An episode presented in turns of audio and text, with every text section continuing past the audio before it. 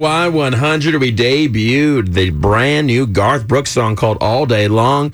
I give it a thumbs up. You? I love it. It reminds me of like old school Garth from back in the 90s, which was like my favorite Garth. So I'm really glad that he's bringing himself back. Here's what he had to say about it, I got to tell you, all day long was pretty much born from uh, getting to play Layla's. So just realizing how much I miss honky tonks, how much that music uh, pretty much is me. I cannot wait to hear it live. People getting to sing that right back to you. That's why I love it. He is This teasing good. the fact that he might be doing another tour. Like I don't he's already did that crazy world tour, but now he's saying in a couple of weeks we're going to find out more information on more touring. So hopefully he'll come back to San Antonio. He's going to tour again. Are you kidding me right now? He makes $10 million in a weekend. I just want him to come back to Texas so I can go back to the show. I'll be touring. I want to see this live. Whatever you need me to do, I'm touring for 10 million bucks a weekend. Here's Garth All Day Long. It's brand new on Y100. Somebody's gotta feed that jukebox. Somebody's gotta drink that beer.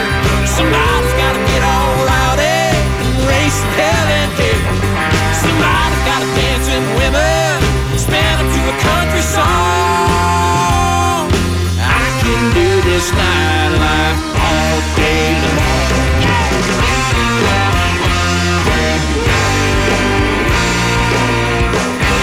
Always bringing you new country first, right there. That is brand new Garth Brooks all day long on San Antonio's new country leader, Y100. As Beth would say, she gives it 10 thumbs up, That's right. I can't wait for him to come back to San Antonio, but until then I'm just going to have to deal with Luke Bryan. which that is remarkable because you only have two thumbs. Thank you. So You know what I meant. I gave it up. We all get it. I love it. I still don't get it. I can't.